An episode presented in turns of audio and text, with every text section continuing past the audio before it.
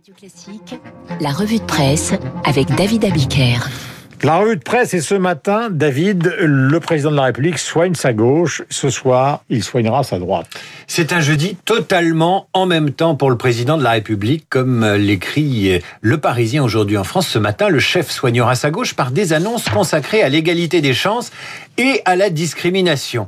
Il fera des annonces pour améliorer la diversité sociale et culturelle dans la fonction publique.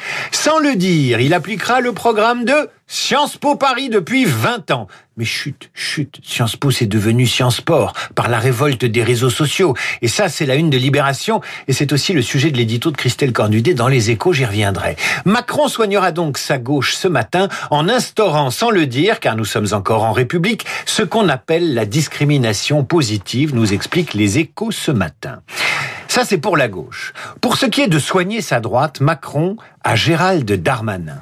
Darmanin qui débattra ce soir avec Marine Le Pen. Darmanin qui est devenu la jambe droite du président comme premier flic de France, en parlant d'ensauvagement de la société et en se posant en bon soldat de la lutte contre le séparatisme. Le ministre de l'Intérieur fait la une de Valeurs Actuelles pour un entretien fleuve. Dix pages, dix pages d'interviews, et sur la laïcité, et sur l'islam, et sur le séparatisme, et sur le communautarisme, et bien sûr sur la lutte contre le terrorisme et l'insécurité. C'est ça le en même temps, parler à la gauche le matin, rassurer l'électorat de droite le soir. Bravo les Français, c'est la une du Parisien aujourd'hui en France ce matin. Nos efforts payent, c'est le constat en forme de réjouissance du Parisien aujourd'hui en France. Les Français contaminés, mais les Français disciplinés. Et bientôt les Français libérés du coronavirus. Libérés par qui? Par eux-mêmes. Le journal positif. Alors il remercie les profs qui ont permis à la France d'être l'un des rares pays à préserver l'école. Il remercie évidemment les soignants, les entreprises qui ont su s'adapter.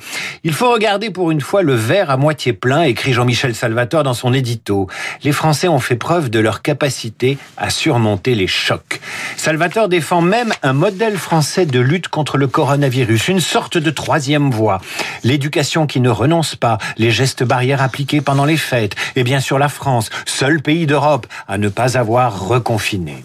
Sans oublier la mobilisation hospitalière qui a permis d'éviter un bilan aussi dramatique qu'en Grande-Bretagne ou aux États-Unis. Autre sujet de réjouissance dans les échos avec l'interview d'Alain Fischer, le monsieur vaccin du gouvernement. Pour le président du Conseil d'orientation de la stratégie vaccinale, il est possible d'aller au-delà des 60 à 70% d'adhésion à la vaccination. Il juge également possible d'atteindre les scores vaccinaux du Royaume-Uni.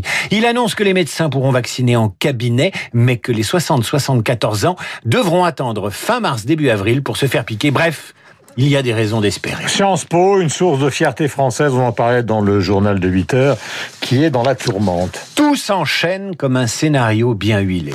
L'affaire du Hamel, la démission du même du Hamel de la Fondation nationale des sciences politiques, celle du patron de Sciences Po, Frédéric Mion, dans la foulée, trois enquêtes pour agression sexuelle dans des IEP de province, le mouvement Sciences Sport sur les réseaux sociaux, une véritable descente aux enfers pour ce qui était une exception dans le paysage universitaire français. Libération titre violence sexuelle, Sciences Po dans la tourmente.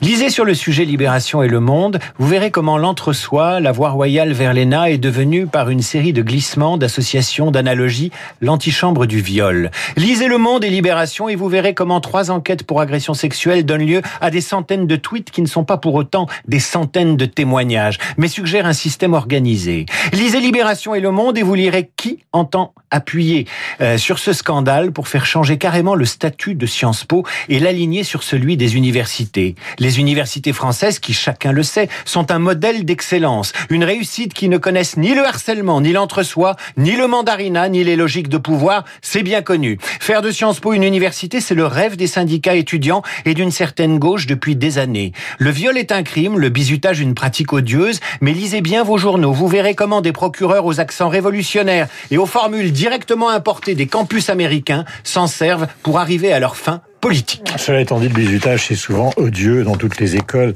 y compris dans les écoles supérieures. On se détendra, mon cher David, en lisant auféminin.com. De quoi s'agit-il? Un article inspiré d'une polémique américaine qui vous explique pourquoi le film Grise, sorti à la fin des années 70, fait l'apologie du sexisme, voire du viol. Sandy, Olivia Newton-John, sommée de changer de look pour plaire à Danny John Travolta. Sandy, victime donc d'une pression sociale machiste. Pire, il y a une scène au drive-in où Danny tente d'embrasser d'embrasser Sandy après avoir tenté de la ploter, pardon, de la violer. Et puis Sandy qui n'a pas de choix entre le look nunuche et celui d'égérie sexy. Voilà la preuve que le corps de Sandy ne lui appartient pas, coincée qu'elle est par l'injonction libidinale de cette brute de Danny Travolta. On pourrait rire, mais on a envie de pleurer tant l'examen du passé avec les critères d'aujourd'hui est une folie qui devient la norme alors qu'il y a tant dans le présent à examiner, tant de clichés à débusquer. Observer le présent, c'est ce que fait néanmoins ce matin le Figaro avec une question pas si Pourquoi faut-il que nos baskets soient d'un blanc si éclatant? Ce que les baskets disent de l'époque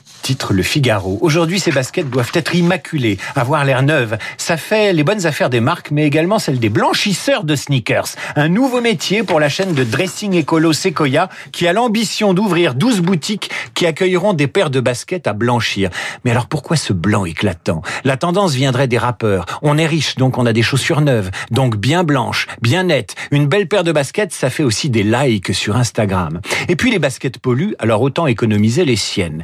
Tout cela me rappelle une époque où je salissais mes baskets neuves pour ne pas me faire chambrer dans la cour de récré. Car la mode des années 80, c'était déjà les Stan Smith blanches. Certes, un peu crade, mais quand même, c'était les nôtres. À l'époque, on acceptait que le monde fût imparfait et on écoutait ça sans se poser de questions.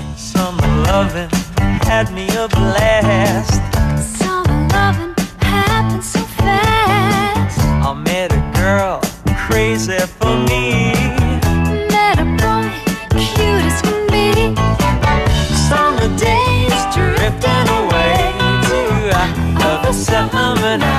J'ai une petite surprise pour vous, mon cher David. Ah Il paraît que c'est votre anniversaire et Stevie Wonder en personne vous le souhaite. Ah,